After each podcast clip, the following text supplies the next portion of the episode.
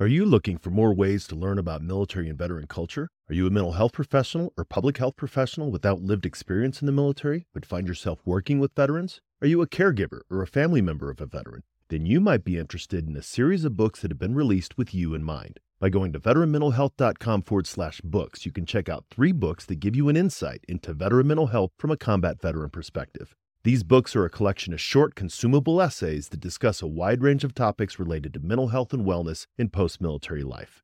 Head on over to veteranmentalhealth.com forward slash books and check them out for yourself or follow the link in the show notes. Welcome to episode 110 of the Headspace and Timing podcast. On today's episode, we continue the conversation with Dr. Ed Tick. On episode 109, he and I had a conversation about the impact that war and combat has on those who experience it Today, we have a conversation about what can be done to support those who have experienced it and understanding some of the responses to it. Many human beings have an instinctive revulsion to being exposed to violence. It's not only when we're in danger we run the other way, uh, when it's an actual physical danger, but when people feel in any way danger, threat coming at them in some form of violence, they do seem to turn the other way. That means sitting next to a veteran and listening to his story. I may hear things that I'm really uncomfortable with. I may hear things I don't know how to respond to. I may hear things I disagree with that make me angry. I may hear things that uh, morally offend me. I may have to look at my own moral injury at being uh, a member of the society that does this. There are so many reasons civilians just shut down and the heart closes off and they look the other way. Uh, and this is in contrast, of course, to all the war movies coming out of Hollywood, where war is entertainment. It's not the same as education. Welcome to the Headspace and Timing Podcast, a show dedicated to breaking down the stereotypes around veteran mental health. My name is Duane France, and I'm a retired Army non commissioned officer and a combat veteran of both Iraq and Afghanistan. After retiring from the Army, I took on a new mission as a clinical mental health counselor for my fellow service members.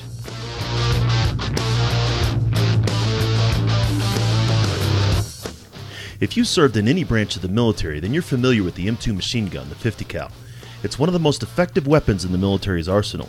If the weapon's headspace and timing wasn't set correctly, however, it was just a useless chunk of metal. Veterans can be rendered inoperable if their headspace and timing's not set correctly either.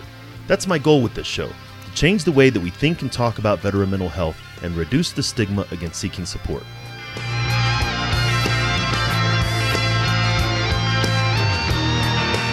Each week, we'll talk with mental health professionals, veterans, and those who support service members, veterans, and their families. We're going to have real and honest conversations about a topic that most just don't like to talk about veteran mental health. Let's jump into this week's conversation.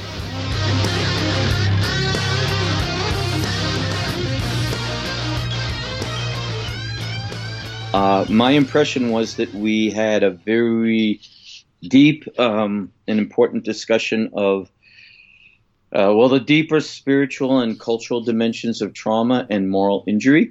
And where we left off was saying, okay, we might understand the issues pretty well. What do we do about them?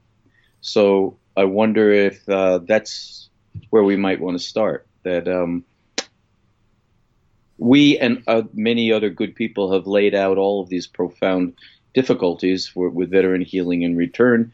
And so perhaps uh, we look at some potential responses and solutions that work we do a lot of defining of the problem, and and I think that's what we've done for many years.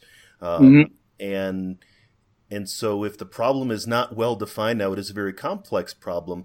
But we have to move beyond um, definition into actually developing solutions, and I think that's what you're talking about. I am, and one of my uh, favorite responses to the clinician world when I when I speak with them or train with them on these issues is get out of your consulting room and into the real world and do something. And uh, and be active with our veterans and in the communities taking action not just keeping it uh, safe and internalized and hidden in the consultation room. Some therapists love that response and and, res- and go galloping forward and others hate it and feel like you know therapy, it's not only that it's a confidential and safe environment, but honestly, I believe it's safe for the therapist. I no, you're, you're absolutely right. I um, I had this discussion with my clinic director probably within the first year or so. I, I actually had a mentor who um, very much encouraged me to uh, get out and conduct conferences and, and do speaking and, and obviously where the blog and the podcast has come from. And I asked my clinical director, well, why don't more clinicians do this? You know, we mm-hmm. have 25, 30, you know, clinicians here. Um, and she was like, most of them just don't want to, right? They're not comfortable doing it, right? It's, yeah. um, we're, we're comfortable closing the door and having very deep and meaningful conversations, like you said, in the mm-hmm. consultation room. But we as mental health professionals don't, don't communicate to our clients in a general sense. We need better public relations, I think. Mm-hmm. Yeah. Well, if we have a significant mental health field, which we do, with hundreds of thousands, maybe millions of practitioners, we should have developed some wisdom about how humanity can get along well and be healthy on the journey. So, why isn't that making that into uh, more profoundly into public awareness, public education, and our social and political life.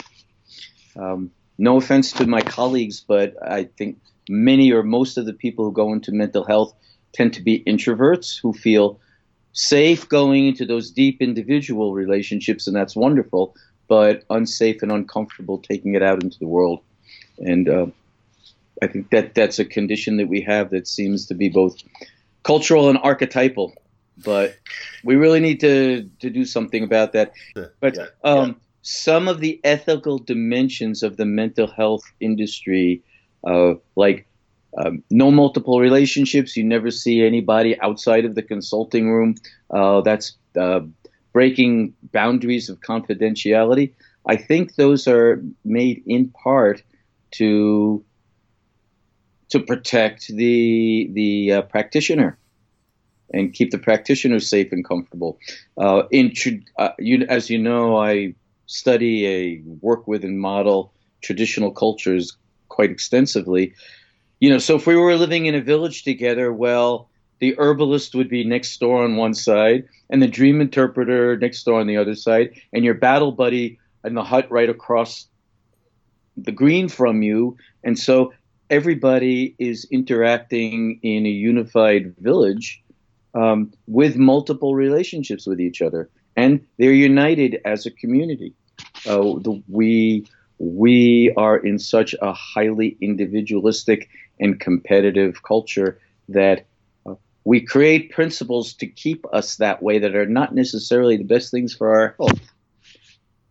No, I, I I see that uh, very specifically. I've often described it as we know, you and I, as mental health professionals, and our colleagues know we know we have a product that works very well and mm-hmm. people should just come to us and and you know engage in our product um, uh, and and it's very much a I will wait until you kind of come here and, and even me as a uh, professional counselor, um, you know, from my theoretical orientation, it's very much about empowerment of the individual. You come here to see me, or you don't come here to see me. I'm not going to force you to um, uh, to engage in therapy, um, but yes, this idea of we we create ourselves separately, uh, or we create a, a, situation where we are separate from those that we're serving, um, but then, especially in my experience, kind of lament why we're separated.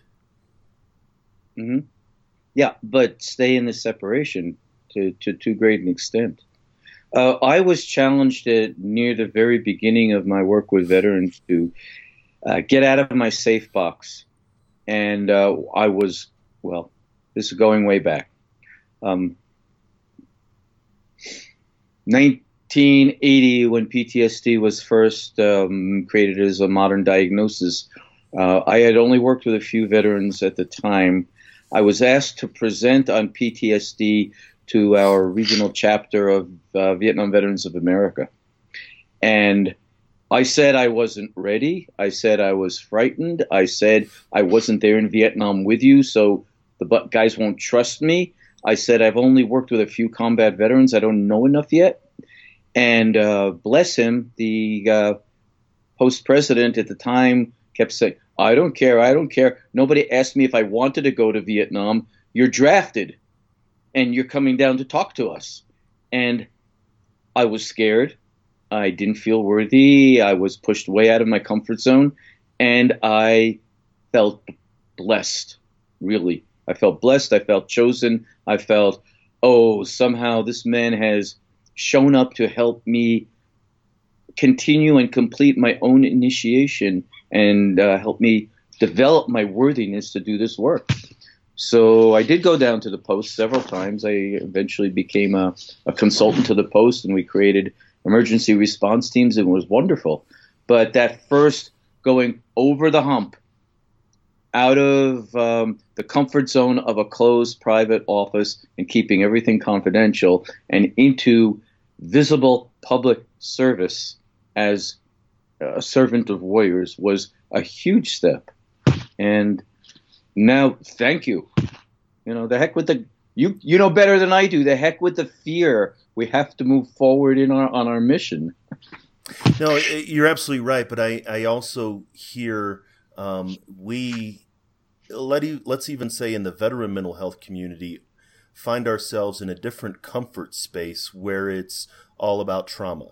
Um, it's all about and and I, I actually had a, a, mentor of mine say, well, of course that's what we're going to find because that's where all the money is, is in PTSD and TBI research. And so, if that's where the funding is to do this research and to develop um, uh, interventions to directly address the PTSD and the TBI, then that's what we're going to do. And so, we clinicians have carved out sort of a and of course everything has to be trauma focused but not every veteran is struggling with traumatic reaction um, right. from combat. And, and that's some of the things we were talking uh, before about the moral injury piece. But uh, would you see that trauma focus as another comfortable space that we need to move out of?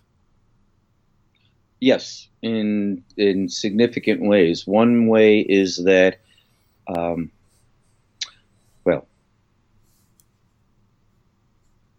as Buddha said, life is suffering.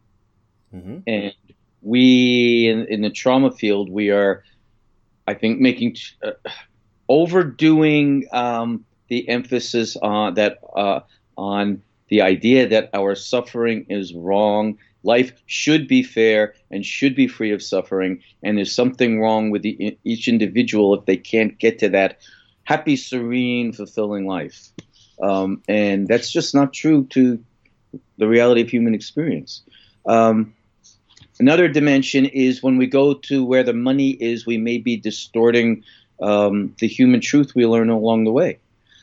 Uh, several months ago, not too long ago, maybe five, six months, uh, a VA psychiatrist uh, invited me to a confidential talk, so I'm certainly not going to give away any information about who this person is. But he said, Tick, I've read your books. I agree with everything you said. I agree with the spiritual and cultural dimensions of warriorhood. I agree that we don't necessarily have to treat our warriors as broken people. I agree that our trauma industry is out of control. Uh, and guess what? I'm a VA psychiatrist and I'm one of the operatives. So I'm telling you I agree with you. And I'm also telling you don't ever put me on the spot or report my name because I will deny this conversation ever happened because I've got a good job with the VA. And if I agree with you and start to work in a holistic manner, I'm going to lose my job. The VA only wants me to be a medication dispenser and deal with my 300 veteran caseload and see them for 10 or 15 minutes and just keep the meds flowing. I'm really well paid for that. Your system, your way of thinking asks me to give up this job, find a new way of life, stop supporting my family in this comfortable manner. I'm not going to do it. So well, doc, I think you've got moral injury in the way you're practicing, and I'm sorry, uh, and I'm sorry you feel trapped. And thanks for at least privately confirming um, some of the truth of what we're digging into. So I think that's really an example that yes, you're right. When when there's money there, people will go to where the money is, and we will interpret uh, reality that we experience according to the much more constricted standards that have been set up by the professions. We're almost right. not allowed to step out of the box. Um, and and that is is some of my experience as well, right? You know, working with a veteran for a year to address existential concerns, um, or you know, what you know, how do I find purpose and meaning? Um, there's no pill that will give you purpose and meaning. Purpose and meaning and explorations of this do not fit into the medical model of mental health. Um, right. Moral injury does not fit well into the medical model of mental health because there's no pill that that you can take that will resolve the feelings of guilt or shame that you have over betrayal. Um, and so there's this these focuses on evidence based practices, and I am not anybody who who is going to go against them. I, I absolutely recognize that prolonged exposure works very well if someone is dealing with post traumatic stress disorder. Um, mm-hmm. And that's post traumatic stress disorder. Um, and I've had conversations where prolonged exposure can also benefit when it comes to moral injury because it is, you know, um, it, it, conducting them or, or, exposing themselves to those those feelings and thoughts. Um, but but it's much more complex than just PTSD, TBI. Here's a 12 or 15 session protocol, um, yeah. and then you know here's the sane stamp and move on your way. Mm-hmm. Yes, yes, we're really talking about such profound personality changes and deep characterological changes that uh, the, our warriors are different human beings now than they were before. It, again, in the world history of warriorhood, that's what we want. That's what was meant to happen. Ordinary civilians uh, who have been raised to be civilians are utterly transformed into people who can serve their their people uh, in any culture as warriors. That is different than being a civilian, and we need to give the a respectful amount of time and energy and support to help our people um, really uh, contemplate and integrate the transformation that they are. So they, they come into uh, to, to you and I as confused, uh, perhaps broken people, and they deserve all the time and attention and wisdom necessary so that they can put themselves back together into new, meaningful, integrated shape for who they become. And at its best, post traumatic stress disorder can be understood as a portal for that transformation rather than as a disability uh, making you a broken person. No, I, I, appreciate how you describe that. I actually had a, a conversation with Dr. Larry Decker uh, back on episode 99 um, mm-hmm. and, and talking about how um, combat is a, veteran's reaction to combat, and especially if it's sort of dysfunctional in their post military life, is an incomplete transformation, right? Where, as you described, um, you know, I was a civilian, I became a warrior, um, and then that transfer that that uh, transformation wasn't completed to make me or to to continue to move me on. Now, now me personally, perhaps I feel like I have made more of that transformation, um, but there's this idea of a disrupted transformation in a warrior is what leads to to dysfunction. Would you agree? Utterly. Um, I like and support Larry Decker's work very much. He also works from a spiritual base, as you know, uh, and um, his spiritual base of Sufism is, is fine, wonderful, strong, and um, covers the, uh, the, same ground that I'm covering, drawing from other spiritual traditions. Uh, I I refer to the same idea. I tend to use the well, we both use the word transformation as you do, but I also tend to use the word initiation because military service, become a warrior, has throughout history for thousands of years been the form of initiation uh, through which we put youths through right uh, life challenging, life threatening rites of passage and most of them come out on the other side, uh, and then they are initiated into warriorhood. So initiation is an ancient uh, and universal uh, anthropological um, practice. Uh, it occurs around the world. We fail in our culture to initiate young people well. All most forms of initiation are gone. So the youths try to initiate themselves. And so we get a lot of gang behavior, a lot of street violence, a lot of the, the problems of gangs are youths trying to initiate themselves and each other because the adults have failed, we have failed to give them initiatory practices. The military is one of the very few forms of genuine initiation we have, except that it's incomplete.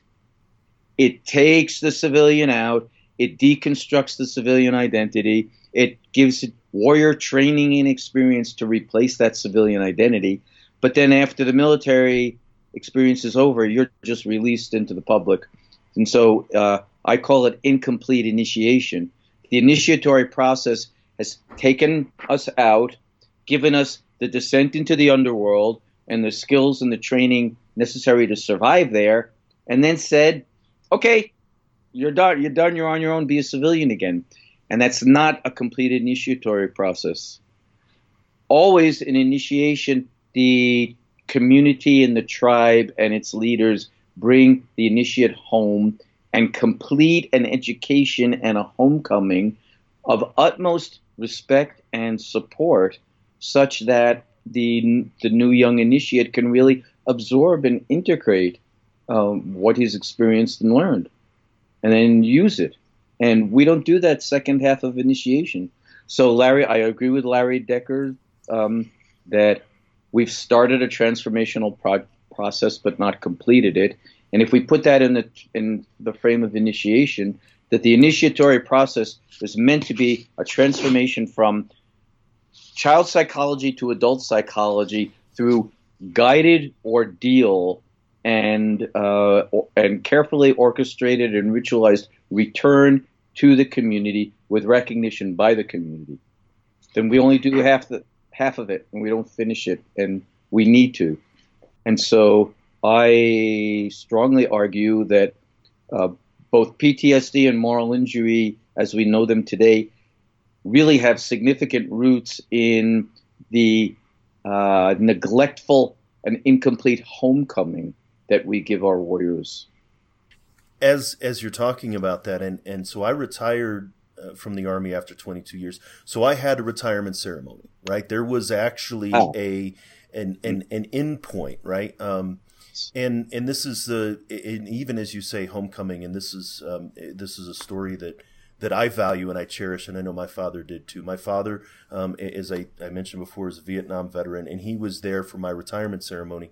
Uh, and as the colonel was reading through everybody's bio, he's reading through my bio. Uh, and then he stopped uh, and he said, And by the way, we're also joined here by Sergeant Francis, my Sergeant Francis, father specialist France.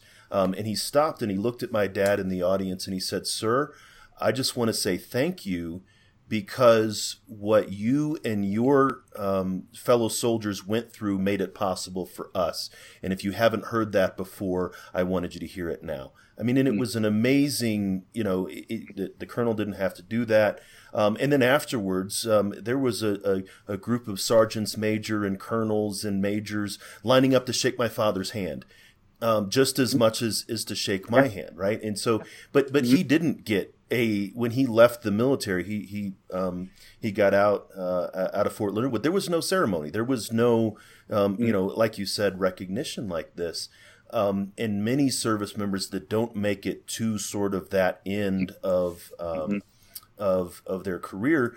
Here's a piece of paper. Good luck. I hope you know where to go now. And and there is no sort of and even that retirement ceremony was a measure of ritualism and and and ceremonial sort yes. of endpoint.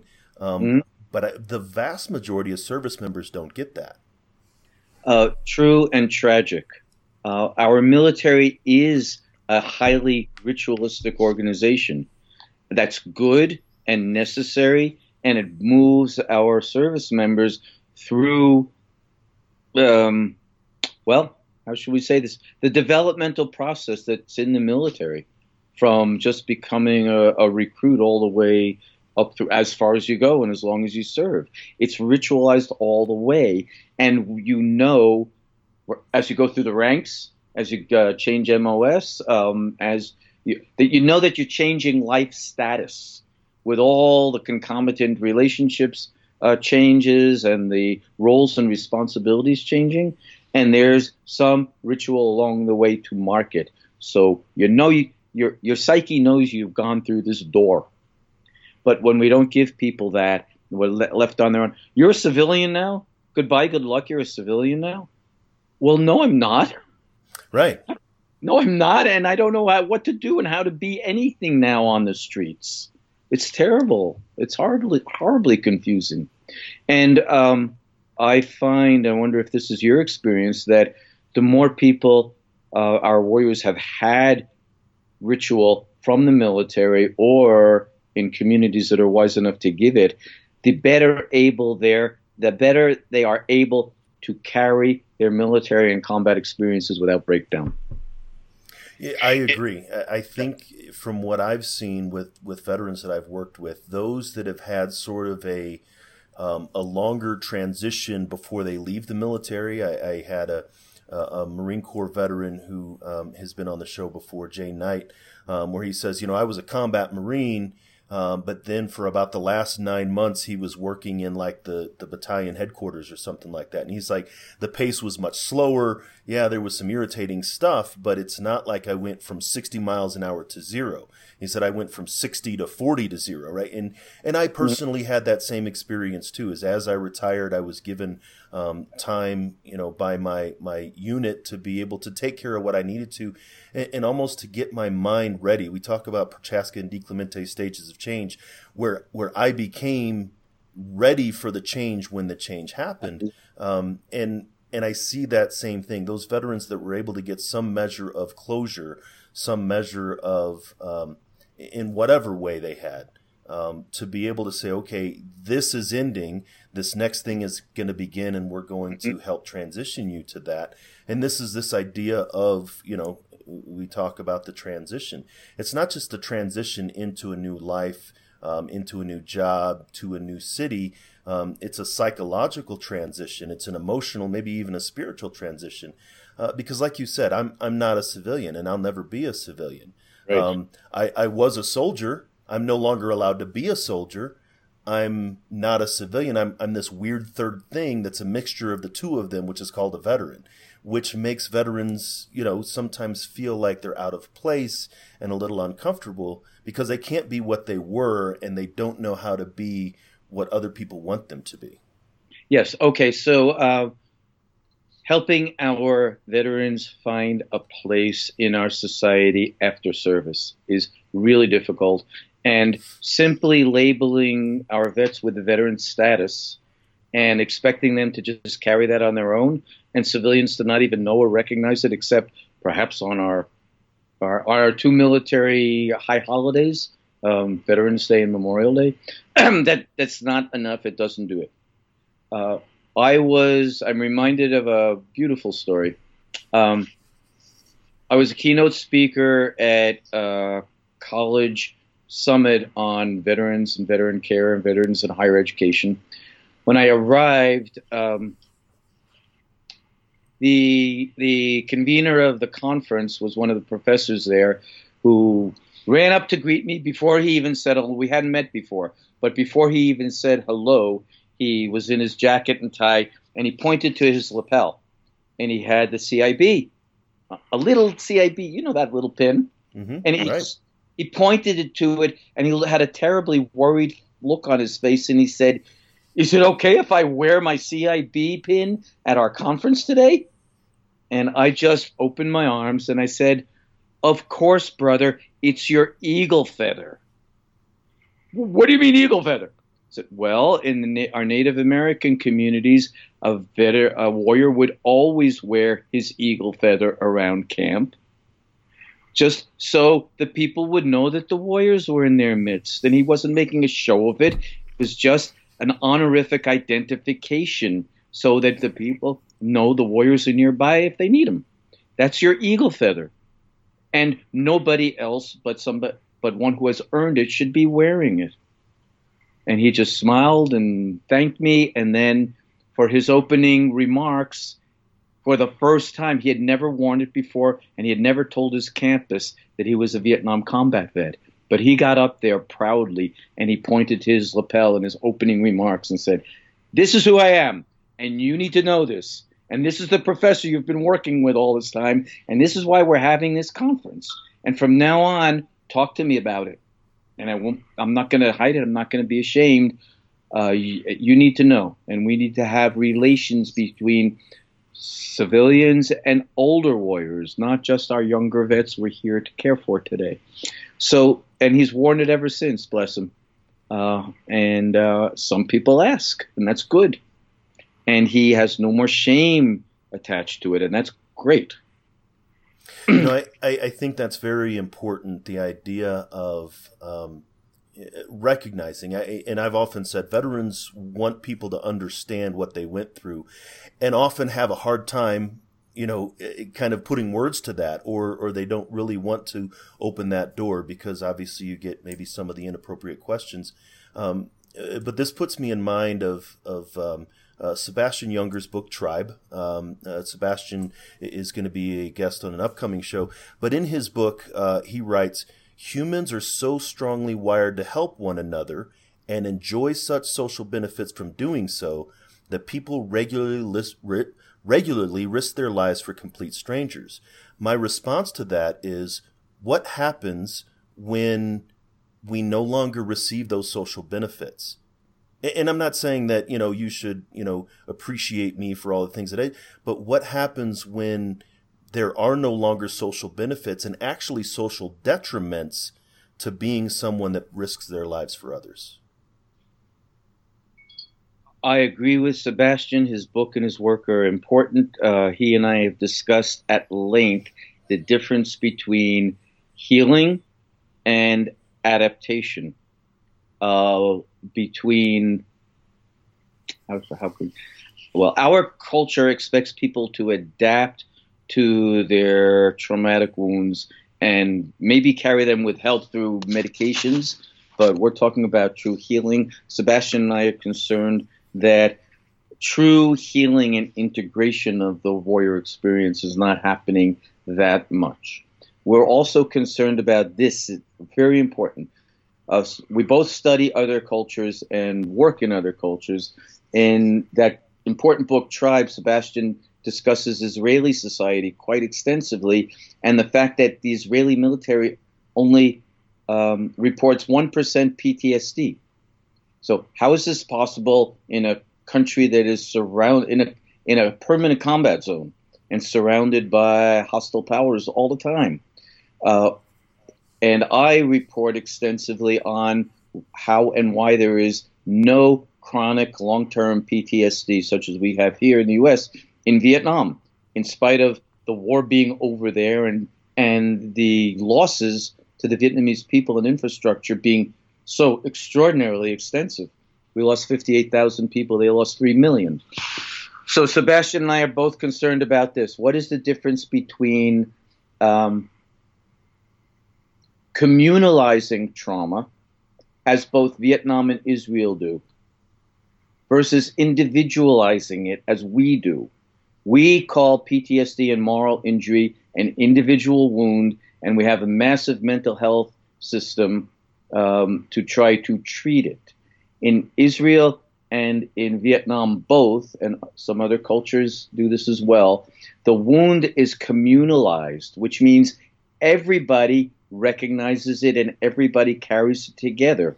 So there are you know, our Memorial Day, we all know, is descended for, in large part, to be the first day of summer vacation, and people celebrate it that way. And they, and it is not a deeply serious, somber national holiday. It should be. In both the countries we're talking about, Israel and Vietnam, they have several Memorial Days for different wars. They have uh, uh, somber holidays for those killed they have separate holidays for the MIAs. Um, they attach those holidays to other important national events, and the country, re, both countries, really do shut down. They don't use these uh, holidays as excuses for sales in the malls or for any any other matter than this is a military holiday that we all need to honor for all of our people. And these practices, communalization of trauma rather than individualization as we do, and pathologization, rendering the traumatic impact a wound, a disability, a mental health weakness. That's what we do, and we're it is so wrong. And the other countries saying we're all this concerns us all, and in some way we are all wounded by the wars we've had to fight, and we can carry those wounds together and give national uh, support and attention to it without allowing anything else to go on. Uh, those those countries and those people heal better. It happens in Australia and New Zealand as well. They have the national holiday called Anzac Day, which is their equivalent of Veterans Day, and really, truly, everything shuts down. Stores are not allowed to be open. Everybody comes out to honor the veterans, and they also make a distinction between combat and non combat veterans, realizing the combatants need more support. So, my colleagues down under say um, the only people we call veterans are the ones who have been in combat. So I asked, well, what do you call the rest of you who served? And my my uh, psycholo- military psychologist friend down under just laughed and said, "Oh, most of us are only blokes who served. The only the only real veterans are the combatants who have really been through the hell for the rest of us." So there too, there's communalization and there's profound social support, awareness of the cost of serving, and recognition by everybody nationally uh, to those who serve. So, one thing we could do in this country would be simply to restore the original meaning and import of these holidays and others um, that really have to do with uh, war's consequences and healing. Mother's Day, for goodness sake, was originally that. I don't know how many people know it, but I urge all of our listeners before this Mother's Day in May to go back and read the original Mother's Day proclamation. It was a call to all the mothers of the world to unite, to help all of our children who have been through war, and to encourage mothers of the world to stand against war so we don't kill each other's children. What a beautiful original meaning for the holiday. That's not what the Hallmark cards say. Imagine if justice, if the Mother's Day proclamation were maybe read on public radio on that day and houses of worship, churches and synagogues and mosques read the Mother's Day proclamation as part of their Sunday morning service that week. Even that would help change everything, would make uh, all of us more aware of the need for warrior and, and warrior family recognition and support. So these are big things that could be done without too much difficulty, except resisting the corporations and their profit motives. Um, but they could. And enlightened leadership could call this into being. Short of that, we can do that in our own communities. Uh, I, in my, with my organization, Soldiers Heart, we've been leading um, Memorial Day retreats for the whole Memorial Day weekend, where we do intensive memorial rituals for honoring the fallen, our own fallen, uh, honoring and praying for the lives we've taken, uh, examining what we've done to for for atonement or retribution, examining the moral injuries we're carrying as a result of our of our losses and their losses and the losses to life. And, you know, four days of beautiful contemplation, prayer, ritual, and, and ceremony. And uh, people come out, well, feeling profoundly different. Very much healing occurs. And it's always in my retreats now, uh, I always include civilians and veterans together. The civilians have to be the sacred witnesses they have to know what's going on and what's been done in their names and for their protection, whether they agree with it politically or not. Is actually a, a second issue. It's beside the point. The first point is how do we bring our warriors and civilians together into one united nation? Uh, and so we do, and we can do this. Um, and so I, I put aside every Memorial Day to give this sacred service. And we can do that. Of course, there are many Memorial Day events going on around the country. I don't know how many of them are enlightened versus how many are patriotic, but we can, in our own communities, uh, influence our local people, civilians, politicians, and call our veterans out of hiding um, to create these kind of unifying and healing events. No, I, and I, I absolutely agree with um, with helping to have the community to understand this idea of uh, the the community or communal um, bearing of the trauma. Uh, and you mentioned some of the difficulty may, of course, come to the corporations who who have their bottom line.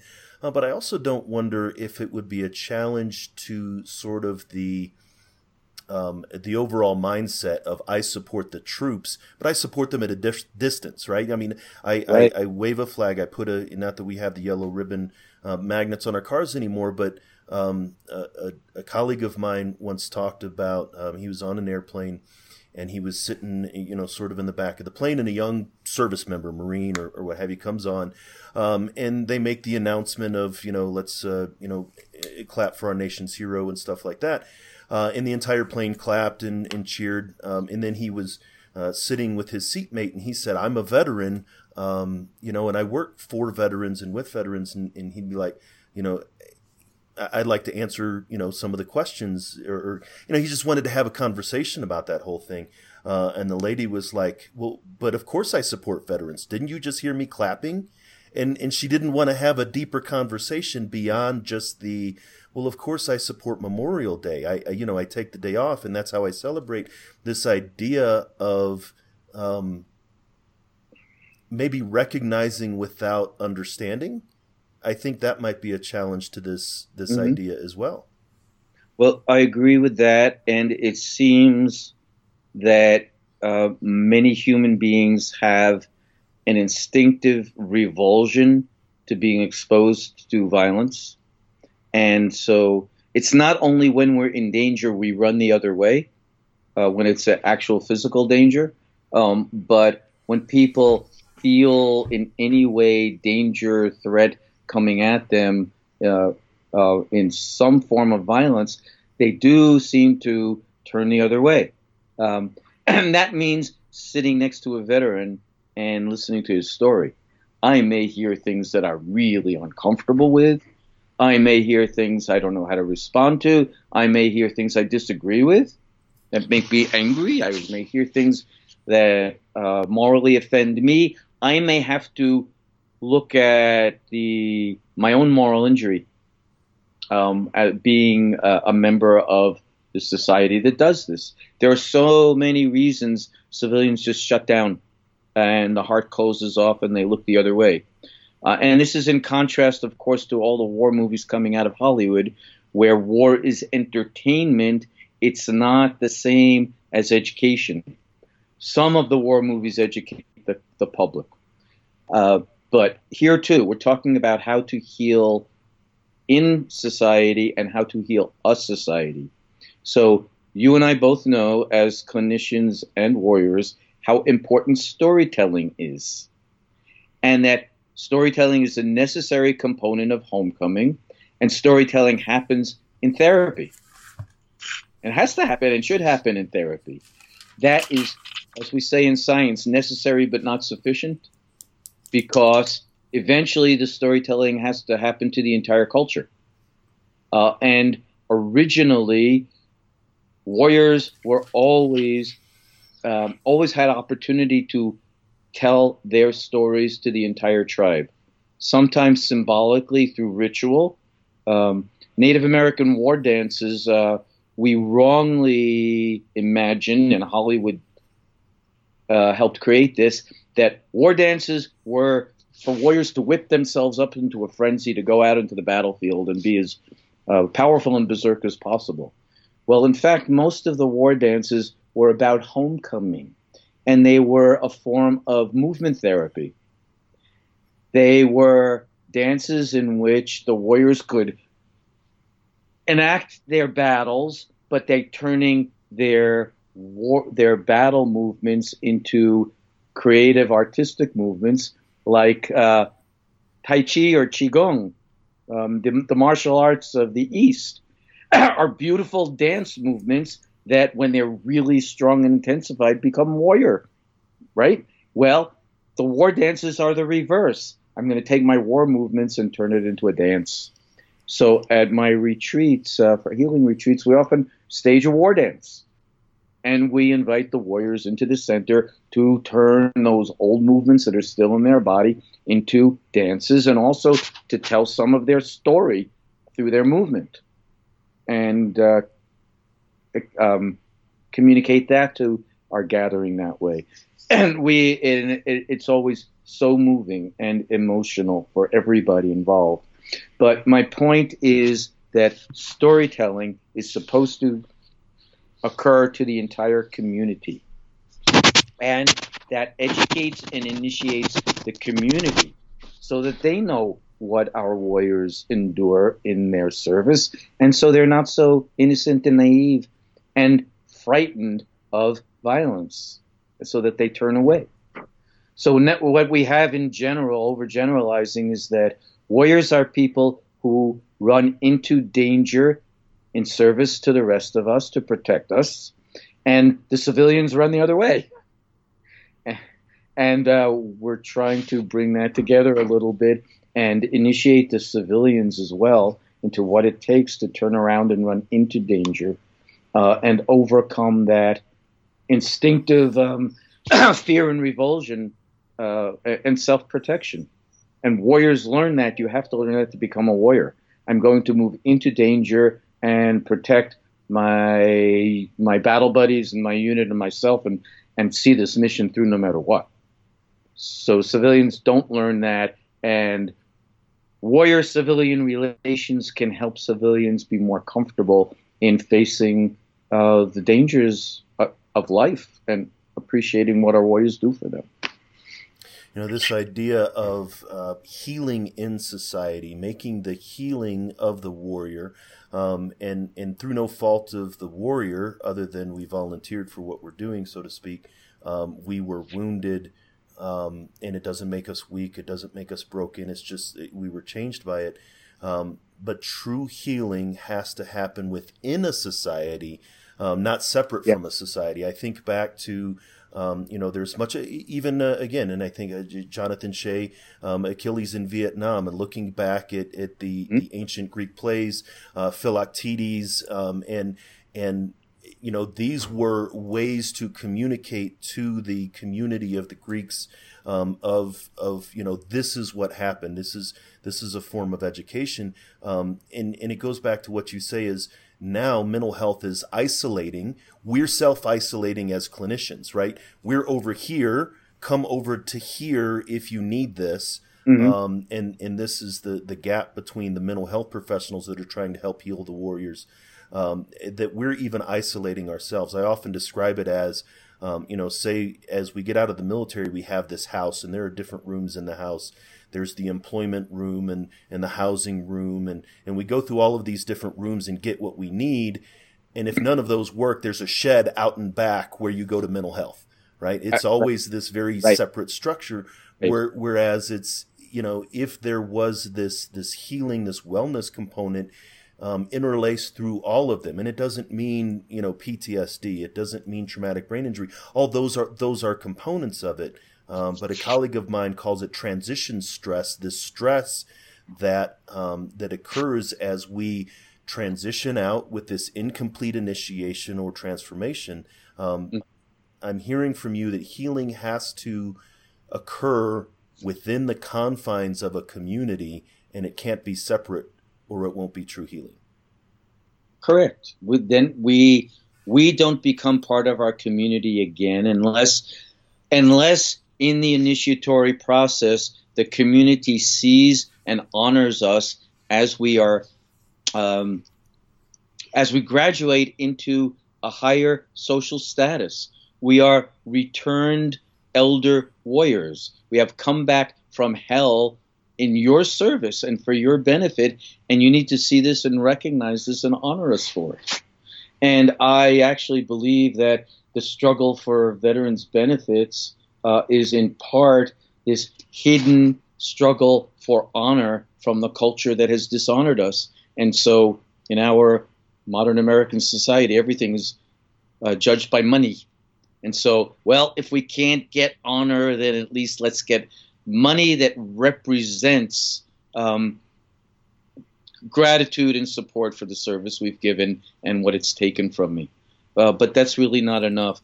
So uh, there's three different ways I translate our acronym PTSD, since we're stuck with it. Uh, and one is post-traumatic soul distress.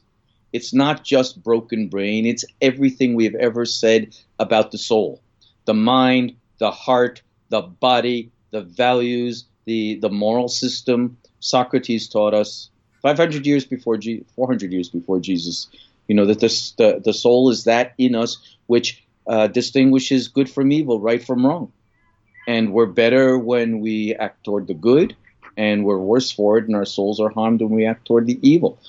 Moral tr- injury is not a new concept, it's just being psychologized now. Um, so, good thing that it, it's coming back, um, but it's built into us.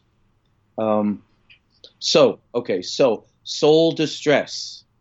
Every aspect of our being is changed and transformed. It's not the same as a pathology, it's a transformation.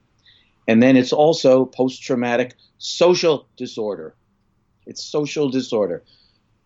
we have become alienated from each other. Civilians and warriors have become alienated and don't have much to do with each other. And as you rightly just shared, um, the mental health community has become alienated from the warriors. Come to my territory, I'm not coming to yours. And also from the public. Take care of the sick people and leave us alone. None of those are true. We, it's a social disorder. Whenever a society gives more of its resources to uh, to, to, practices of, of, military and warfare and less of its resources, far less of its resources to taking care of its people, it's in social disorder. We are. Whenever we have this terrible alienation between warriors and civilians, we're in social disorder. And so we really need to respond to that. And I often tell our vets, you're not the problem. Brothers and sisters, it's not you. It's the profound social disorder that we're all in, and you've been trapped in and victimized by it, and you are being made to carry the entire culture's moral injury and collective shadow. Because the civilians and the pundits aren't looking at these issues, and they're collapsing all on you. So we need to get it off you and get the problem back into to social change where it is. So finally, to do all that, I say PTSD has another translation, and that's post traumatic spiritual development. That's for the individuals and society to broaden our understanding and include, God bless it, to include warriorhood as one of our spiritual concepts and roles and help restore great respect and spirituality and absolute love and total support for the Warriors. And again, it's this society that has to grow that and bring it forward. It's not the Warriors' responsibility to not only go to be in the service and go to war for you, but also to tell you how to care for us. We got to do that work also. Thank you. no, it's our job to care for you the correct way.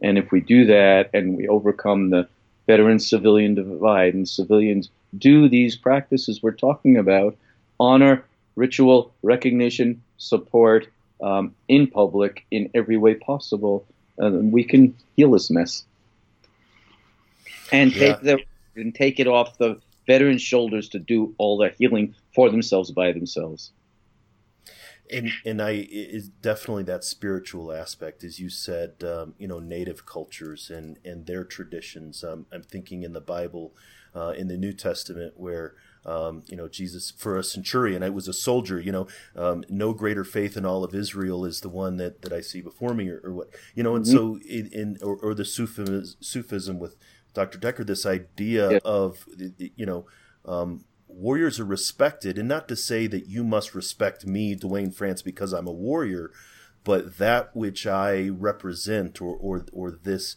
and and, and again, this isn't creating a warrior caste. This isn't. Um, um, you know the, the the Heinlein movie, you know of of you know you can only be a citizen if you um, actually um, uh, uh actually serve in the military. Um, but to to basically some of this um, military civilian divide is the misunderstanding and the deliberate separation of the healing, and uh, and and yeah, it's amazing. It was it was an amazing to talk to you again today. It's just uh, every time uh, that we have a conversation, for me, it's it's mind blown, and uh, and I really appreciate you uh, continuing a conversation. I feel like we're going to have many more in the future. well, good. I look forward to that. Uh, I feel the same way. I'm honored to to know you, to share this way, and well, we share a profound mission. It's beautiful. It's talk about uh, warrior spirituality, serving our warriors, awakening the public to their true needs, and calling the public to awaken whatever innate warrior spirituality is in them so we can join uh, forces and become one people is uh, sacred and beautiful work. And I'm honored to share it with you and look forward to more conversations. I couldn't think of a better way to end our conversation today. Thank you so much. You're so welcome, Duane. Thank you.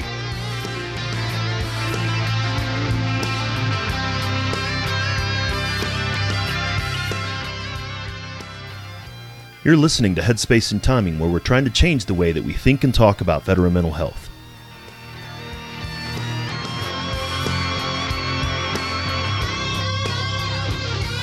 There's something that I often say to veterans I work with, and something I've said several times on the blog and podcast. Awareness is the key to change. There is so much that we don't know about the complexities of the human mind, heart, and soul, and simply taking the time to develop that awareness can lead to beneficial change. Of course, awareness without action can't lead to change, but you can't take action unless you first become aware. Hopefully, that's what the last two conversations have done for you, giving a deeper understanding about the impact of combat that goes beyond just PTSD and TBI. I don't want to discount those, though. Post traumatic stress disorder and traumatic brain injury are very real conditions. They're not the only conditions, though. When we're addressing veteran mental health in a holistic way, we have to acknowledge both those things that we're paying attention to, trauma and the reaction to it, but also those that we don't often think about, which include finding purpose in post military life, learning how to meet old needs in new ways, family, and moral injury.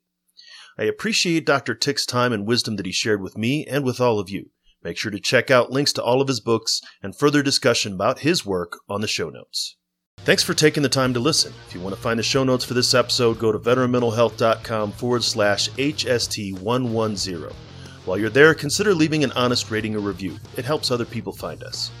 We're always looking for guests. You can drop me a line at info at veteranmentalhealth.com to recommend guests, or you can go to veteranmentalhealth.com forward slash guest to fill out a suggestion or request.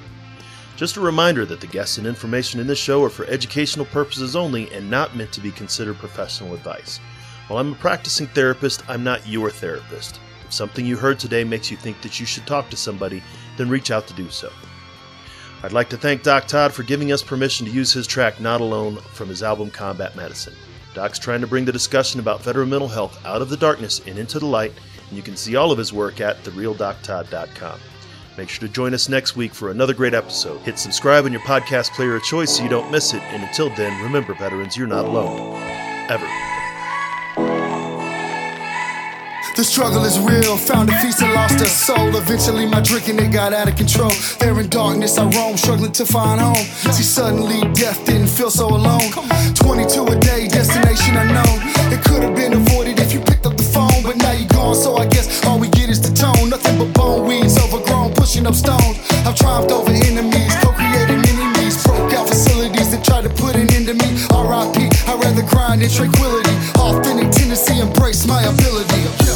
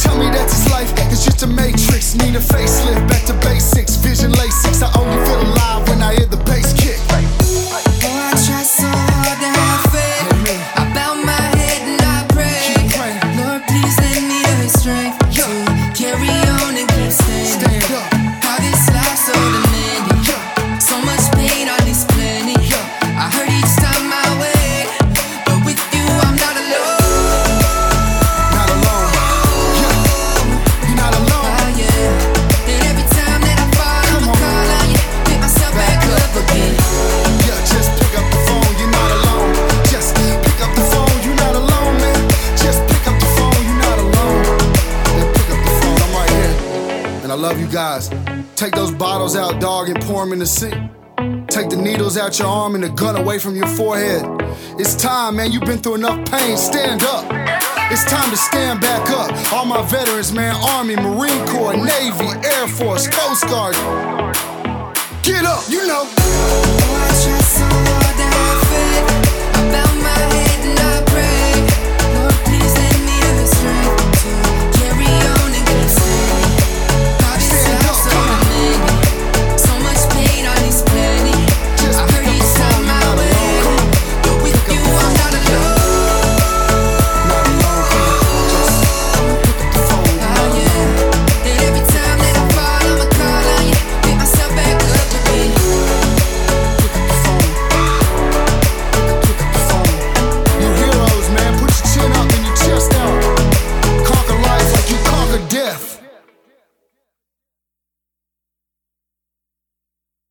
Are you looking for more ways to learn about military and veteran culture? Are you a mental health professional or public health professional without lived experience in the military but find yourself working with veterans? Are you a caregiver or a family member of a veteran? Then you might be interested in a series of books that have been released with you in mind. By going to veteranmentalhealth.com forward slash books, you can check out three books that give you an insight into veteran mental health from a combat veteran perspective. These books are a collection of short, consumable essays that discuss a wide range of topics related to mental health and wellness in post military life. Head on over to veteranmentalhealth.com forward slash books and check them out for yourself or follow the link in the show notes.